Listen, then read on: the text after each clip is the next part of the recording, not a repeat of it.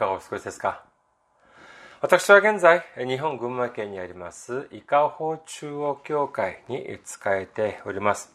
教会のホームページ申し上げます。教会のホームページは、www.ikaho.jp www.ikaho.jp です。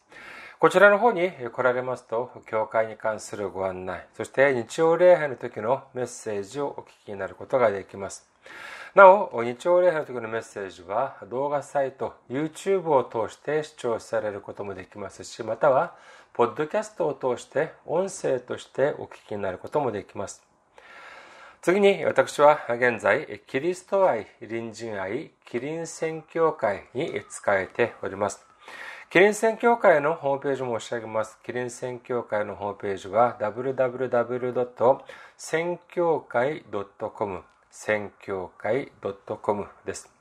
メールアドレスも申し上げます。キリン宣教会のメールアドレスは、キリンアットマーク宣教会 .com キリンアットマーク宣教会 .com です。こちらの方にメールを送ってくださいますと、私がいつでも直接受け取ることができます。次に、先週も選挙支援としてご奉仕してくださった方々がいらっしゃいます。イ・スンヨンさんご家族。次に、キム・ギュシクさんが選挙支援としてご奉仕してくださいました。ありがとうございます。本当に大きな励みになります。イエス様の驚くべき祝福と溢れんばかりの恵みが共におられますようお祈りいたします。次に選挙支援としてご奉仕してくださる方々のためにご案内いたします。まずは日本にある銀行です。群馬銀行です。店番号190、口座番号1992256。群馬銀行、店番号190、口座番号1992256、本村ピルです。次に、ゆうちょ銀行を申し上げます。ゆうちょ銀行は、記号は10450、番号は356-44801。天番、店の番号は048です。ゆうちょ銀行、記号10450。番号は356-44801。天番、店の番号は048。やはり名義は本村ピルとなっております。次に韓国にいらっしゃる方々のためにご案内いたします。これは韓国にある銀行です。KB 国民銀行です。口座番号は079-21-0736-251 KB 国民銀行口座番号は079-21-0736-251本村ピルです。私どもの教会はまだ財政的に自立した状態ではありません。皆様のお祈りと選挙支援によって支えられております。皆様のたくさんのお祈り、ご関心、ご参加、ご奉仕、お待ちしております。それでは今日の御言葉見てみます。今日の御言葉、ローマ人の手紙15章8節から9節までの御言葉です。ローマ人の手紙15章8節から9節までの御言葉お読みいたします。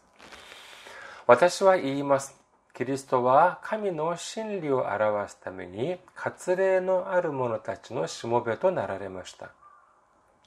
父祖たちに与えられた約束を確証するためでありまた違法人も憐れみのゆえに神を崇めるようになるためです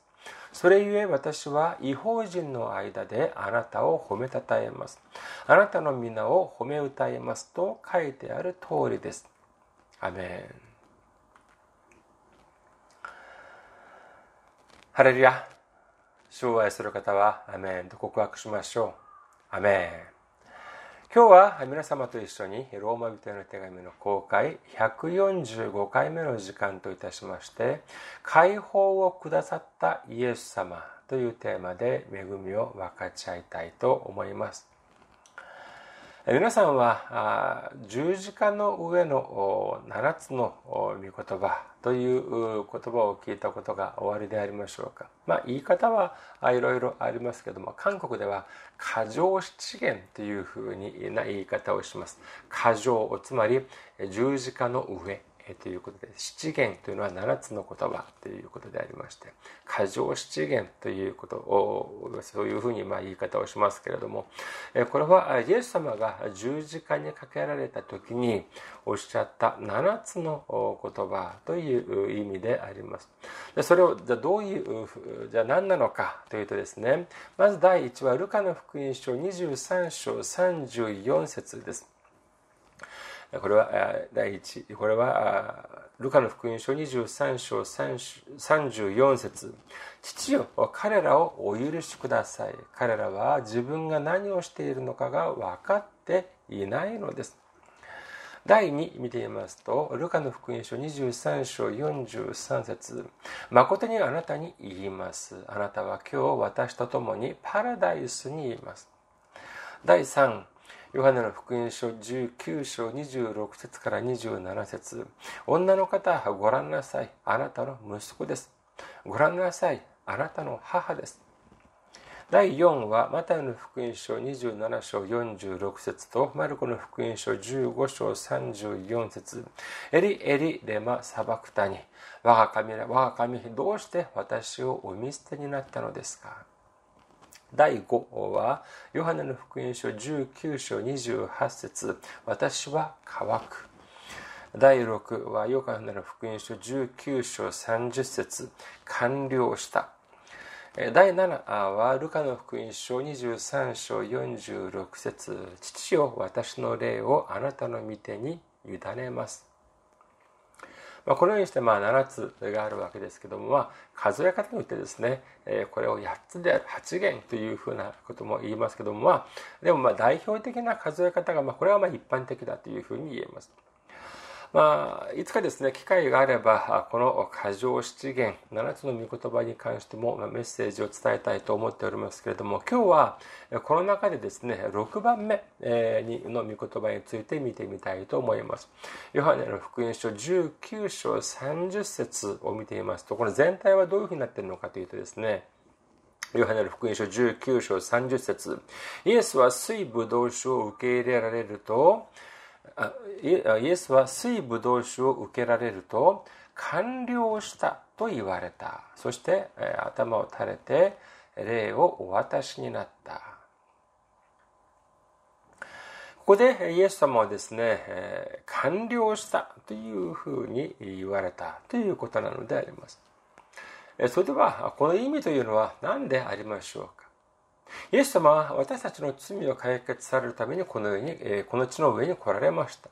その方法はですね、まさしく私たちが自分の罪によって死んで当然であるにもかかわらず、私たちの身代わりとなって自ら罪を受けられることによって、罰を受けられることによって、私たちの全ての罪が解決されたということなのであります。このようなこの救いの働きというのを全て成し遂げられたからこそ完了したということなのであります。これからは十字架を通して救いの全てを働きを成し遂げてくださったイエス様に感謝と賛美と栄光を捧げる皆様であることを主の皆においてお祈りいたします。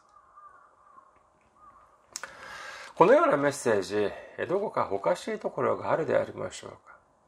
実はたくさんの方々がこのようにメッセージを伝えておられます。いや、これが間違っているというような意味ではありません。これは至極聖書的であり、そして恵みにあふれた御言葉なのであります。私もこの意見に全く同感であります。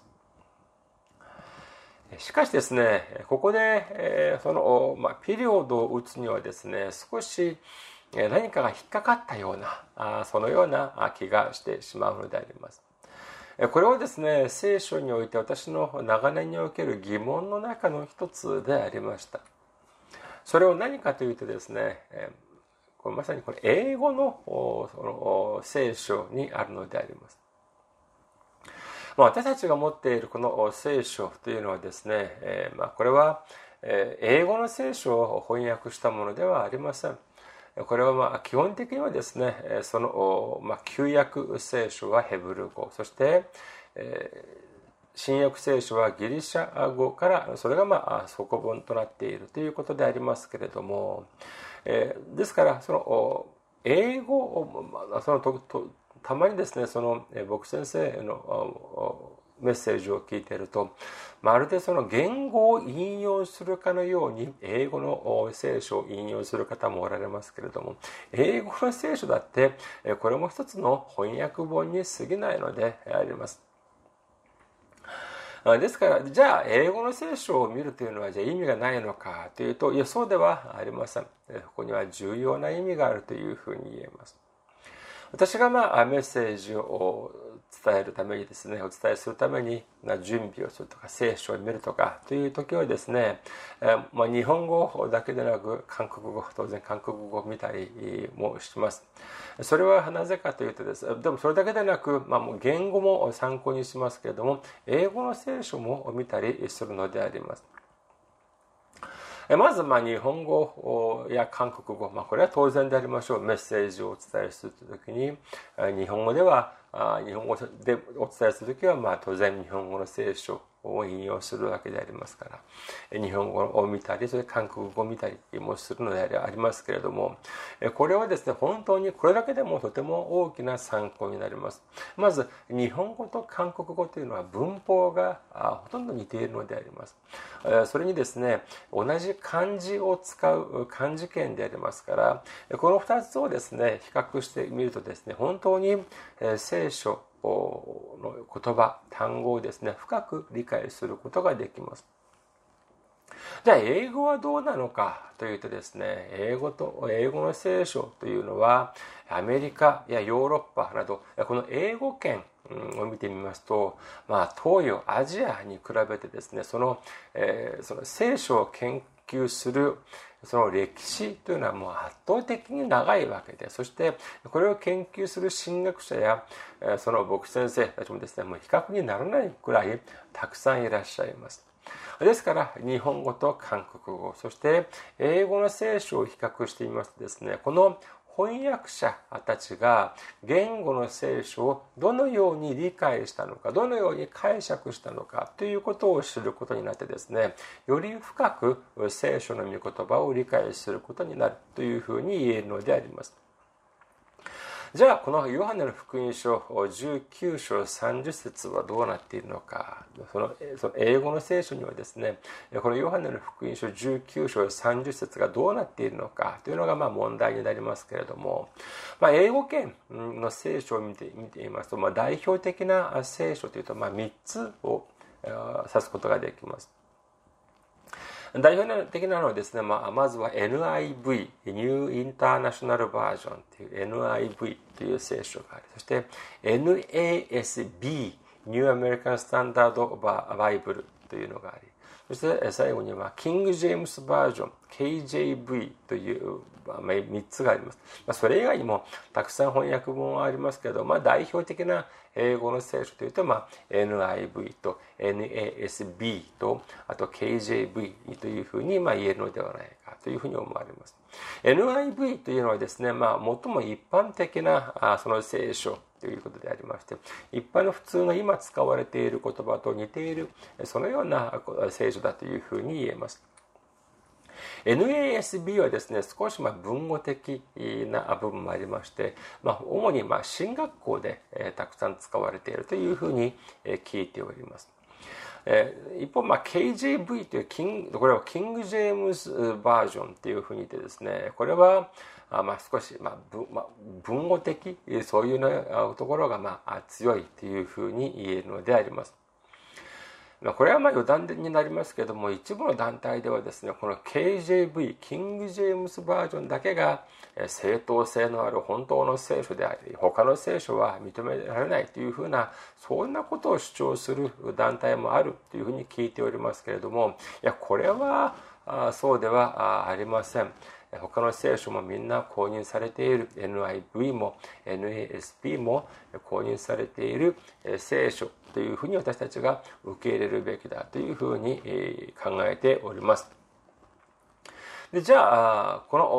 の問題のですねこのヨハネの福音書19章30節を見てみますとどのようになっているのか。日本の聖書の場合はですねこれみんなまちまちなんですね。あのまあ、私は新化薬2017を、まあ、主に引用しておりますけれどもここには先ほどお読みしたようにですね完了したというふうに書かれております。これは新化薬3版も同じです。で口語訳はですね全てが終わったというふうになっておりましてそして新共同訳はですね成し遂げられたというふうにですねえ書かれてみんな少しずつえまちまちなのであります。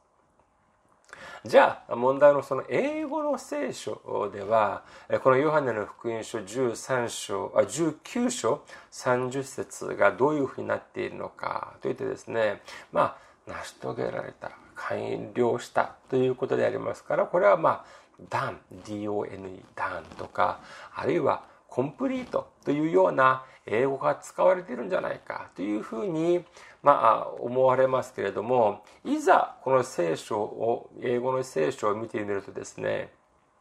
これは先ほど申し上げました3つの代表的な英語の聖書全てがフィニッシュド、フィニッシュの過去形、フィニッシュドというふうになっているのであります。これを翻訳すればですね、これはまあ成し遂げた、成就とか完了したというよりは、それこそまあ終わったというふうになってしまうのであります。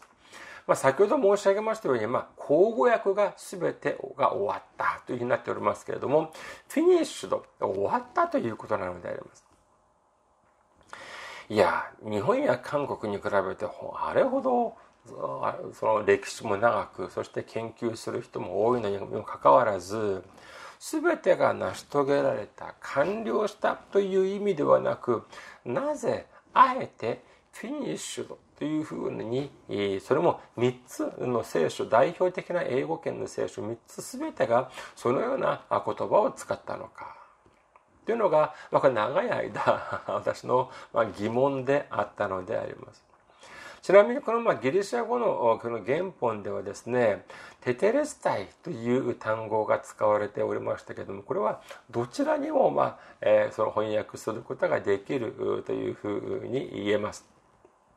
もしですね、これが完了したとか、全て成し遂げられたのではなく、終わったというふうにえー、考えれば皆さんどうですか？イエス様が十字架の上でですね最後に死を迎えるにあたってその直前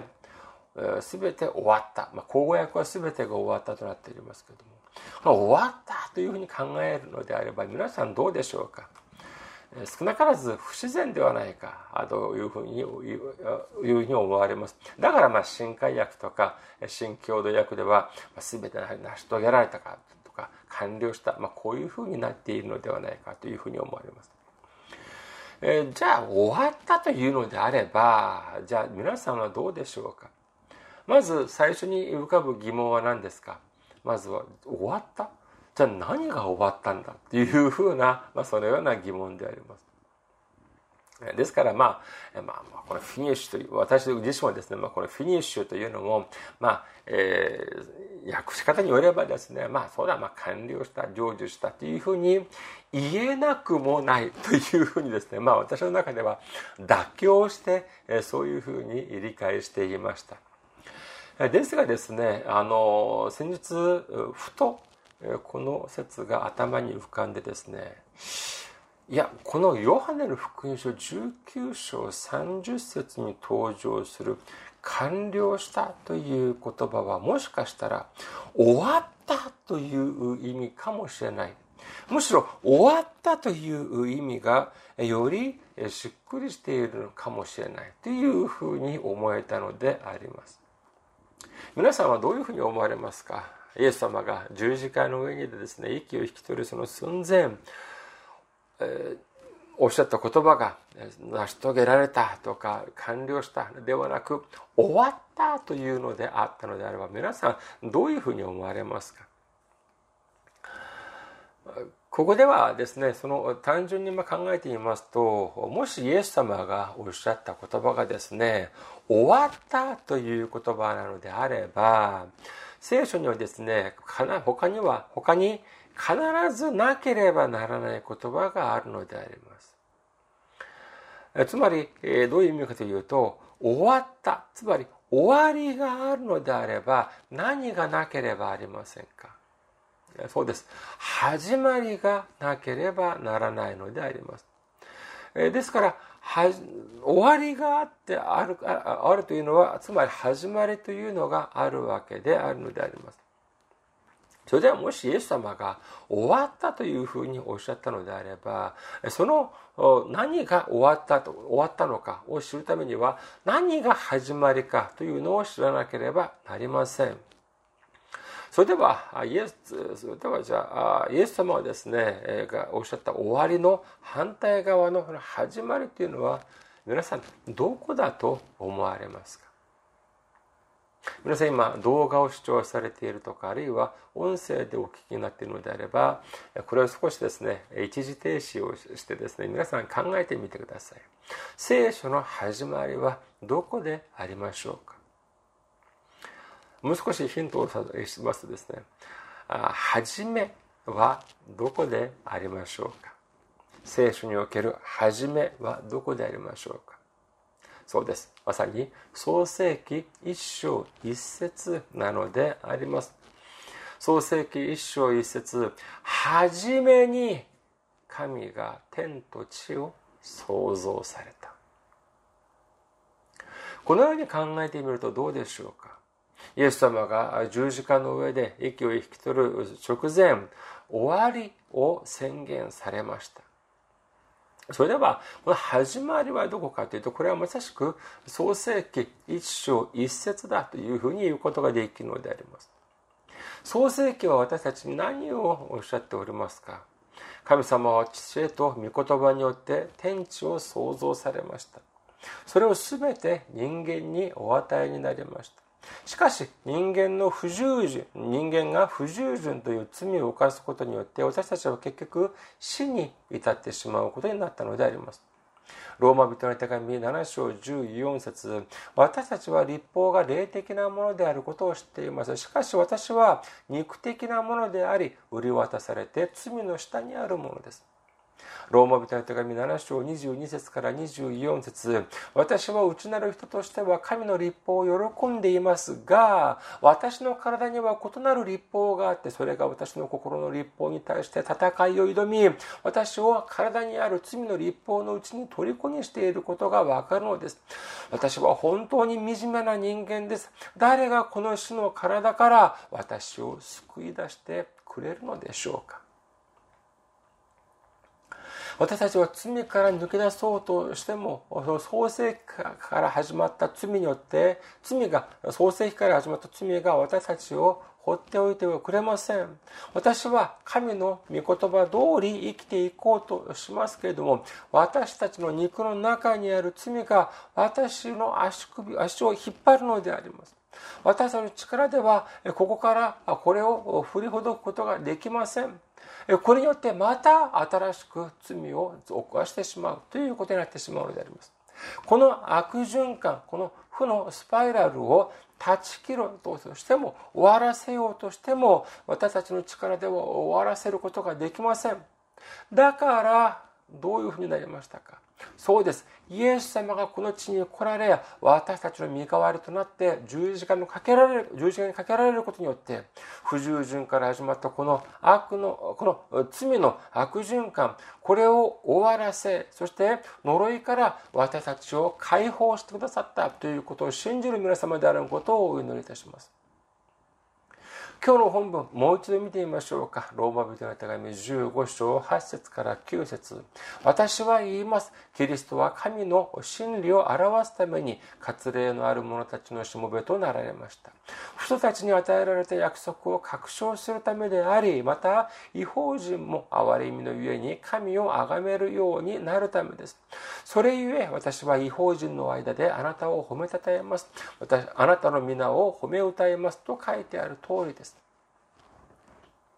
イエス様は割礼ある割礼のある者たちのしもべとなられましたというふうに書かれておりますけどもこれはこの理由というのは神を崇めるようになるためというふうに聖書には書かれているのであります。ここで少し法律について考えてみたいと思います。その国にある憲法や法律というのは基本的に誰が守るために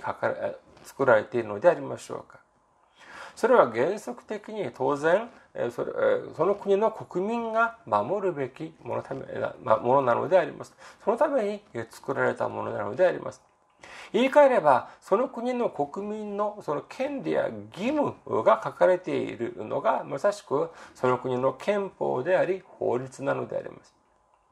それでは立法はどうでありましょうか？立法というのは誰のために作られましたか？立法というのは出エジプトの時にですねモーセを通してイスラエルのために述べられたものなのであります。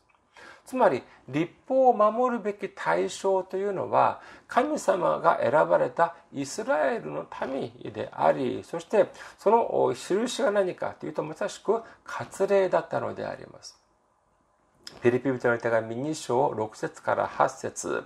キリストは神の見姿であられるのに神としての在り方を捨てられないとは考えずご自分を虚しくしてしもべの姿をとり人間と同じようになられました。人としての姿を持って現れ自らを低くして死にまでそれも十字架の死にまで従われました。イエス様はですね、神の見姿であるのであります。神様と同等なる方なのであります。しかし、神様がこの地に来られたとしたら、じゃあどうなのか。立法を守る義務もありなく、そして立法に背いたと言って、そして罪も罰も受けられることもできません。だからこそ、そういうふうになってしまうことです。どういうふうになって、どどんなことが起こるのかというと、立法に背いた私たちの身代わりとなって、罪を解決できないのであります。もしかしたらですね、イエス様にとって最も簡単な方法はと言いますと、立法をなくしてしまうというようなことだったのかもしれません。イエス様は神様と同等な方でありますから立法を作ることもできそしてなくしてしまうこともできるのであります。もしある行為を罰する法律がありまあったとしてしかしその法律をなくしてしまいました。するとどうなるのか。その法律があった時はその行為というのは罪になりますがその法律がなくなってしまうとですねその行為はもうそれ以上犯罪になりません。犯罪犯罪でなくなるのであれば当然処罰することもできなくなるのであります。イエス様がもし立法をなくしてしまったのであればじゃあどういうふうになるのでありましょうか。人間はですね、立法に背いたからこそ死をしななければならないというのでありますけれども、立法自体をなくしてしまうとですね、これからは人をじゃ処罰する、そのような根拠がなくなったのでありますから、え人々は死ななくてもよくなり、そしてそういうふうになれば、イエス様も十字架にかけられることもないわけなのであります。これこそ本当に、えー全てにおいていいことずくめではありませんか？しかしイエス様は何ておっしゃっておりますか？マタイの福音書5章17節私が立法や預言者を廃棄するために来たと思ってはなりません。廃棄するためではなく、成就するために来たのです。というふうにおっしゃっております。イエス様は私たちをとても愛しておられました。私たちを罪から解放することを望んでおられました。このためにはですね、イエス様に、このためにイエス様には2つの選択肢がありました。一つは何かというと、立法をなくしてしまうことによって私たちを罰する根拠をなくしてしまう。ということであり、それもう一つは、立法を守ることによって死に至るべき私たちの身代わりとなって、イエス様が十字架において死なれるということなのであります。この二つの中で何がたやすいことでありましょうかそうです。最もたやすいのは立法自体をなくしてしまうことなのであります。そうすれば私たちは罪から解放され、イエス様も十字架にかけられて死なれるというようなことはしなくてもいいのではないでしょうか。これこそ本当にベストの中のベストだと思われますけれども、イエス様はですね、不思議なことにこの方法を選びませんでした。むしろ立法をそのままにしておいたまま自ら十字架にかけられてそして死なれる方を選ばれたのであります。じゃあじゃあその理由は何でありましょうか？イエス様が少し考えが足りなかったからなのでありましょうか？今日の本文の9節は何で書かれておりますか？ローマ人の手紙15章9節。また違法人も憐れみのゆえに神を崇めるようになるためです。それゆえ私は違法人の間であなたを褒めたたえます。あなたの皆を褒め歌えます。と書いてある通りです。そうです。イエス様がこのようにされた理由というのは、これはまさしく神を崇めるようになるためだというふうに書かれているのであります。イエス様がいくら私たちを愛してくださったと言ってもですね、私たちを罪から解放するために神様が、父なる神様がおっしゃった立法をなくしてしまうということであれば、これはどういうようなことになりますか？それは不従順であり反逆なのであります。これは神様を褒めたたえるのではなく、これは神様、父なる神様を無視するのでことであり、そして反抗する、抗うことなのであるのであります。ですからイエス様は何を選ばれたの？かというと、まさしく神様に抗うのではなく、神様の御言葉、神様が述べ伝えた立法を死にまで従って、そして十字架にかけられるということを選んだということを信じる皆様であることをお祈りいたします。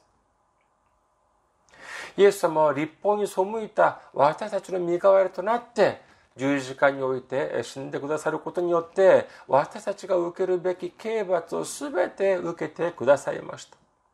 これによってどうなりましたか？イエス様が十字架を通してその呪いとその死を終えてくださることによって新しい道を開けてくださったのであります。この事実を知るとですね、ヨハネの黙示録の御言葉が新しく私たちに理解できるのであります。ヨハネの黙示録22章13節私はアルファであり、オメガである。最初であり、最後であり、初めであり、終わりであるというふうに書かれているのであります。イエス様は始められる力もあり、そして終わられるその力も持っておられます。しかしですね、この終われる、終わること、終わらせる、この力をイエス様は十字架にかけられまでして神様に従った姿を見せてくださっているのであります。それだけではありません。もしそこで終わったのであれば、私たちは依然として罪人であります。しかし、イエス様はどうなられましたか？そうです。蘇られたのであります。じゃあ、イエス様は自ら蘇られたのでありましょうか？使徒の働き2章24節しかし神はイエスを死の苦しみから解き放って蘇らせました。この方が死につながれていることなどありえなかったからです。というふうに書かれております。そうです。まさしく私たちの罪を許すことができる権限を持っている父なる神様がイエス様を蘇らせたのであります。ローマ人の手紙4章25節主イエスは私たちの背きの罪のゆえに死に渡され、私たちが義と認められるためによみがえられました。この御言葉こそがまさしく聖書の中心の中の中心なのであります。イエス様はイエス様はご自身でではなく私たちの罪のために十字架にかけられましたが神様がよみがえらせました。そしてイエス様のよみがえりによって私たちが義と認められるようになることによって天の御国の民となる資格が与えられたということを信じる皆様であることをお祈りいたします。これからは死にまで十字架において死んでまで私たちの罪を解き放ってくださったイエス様。初めであり終わりであるイエス様に感謝を捧げ、そしてイエス様の十字架の働きによって私たちの罪をすべて許してくださった父なる神に栄光と賛美を捧げ、私たちの主が私たちに見せてくださったように、私たちもイエス様に見習って最後まで従う。皆様であらんことをお祈りいたします。ありがとうございます。また来週お会いしましょう。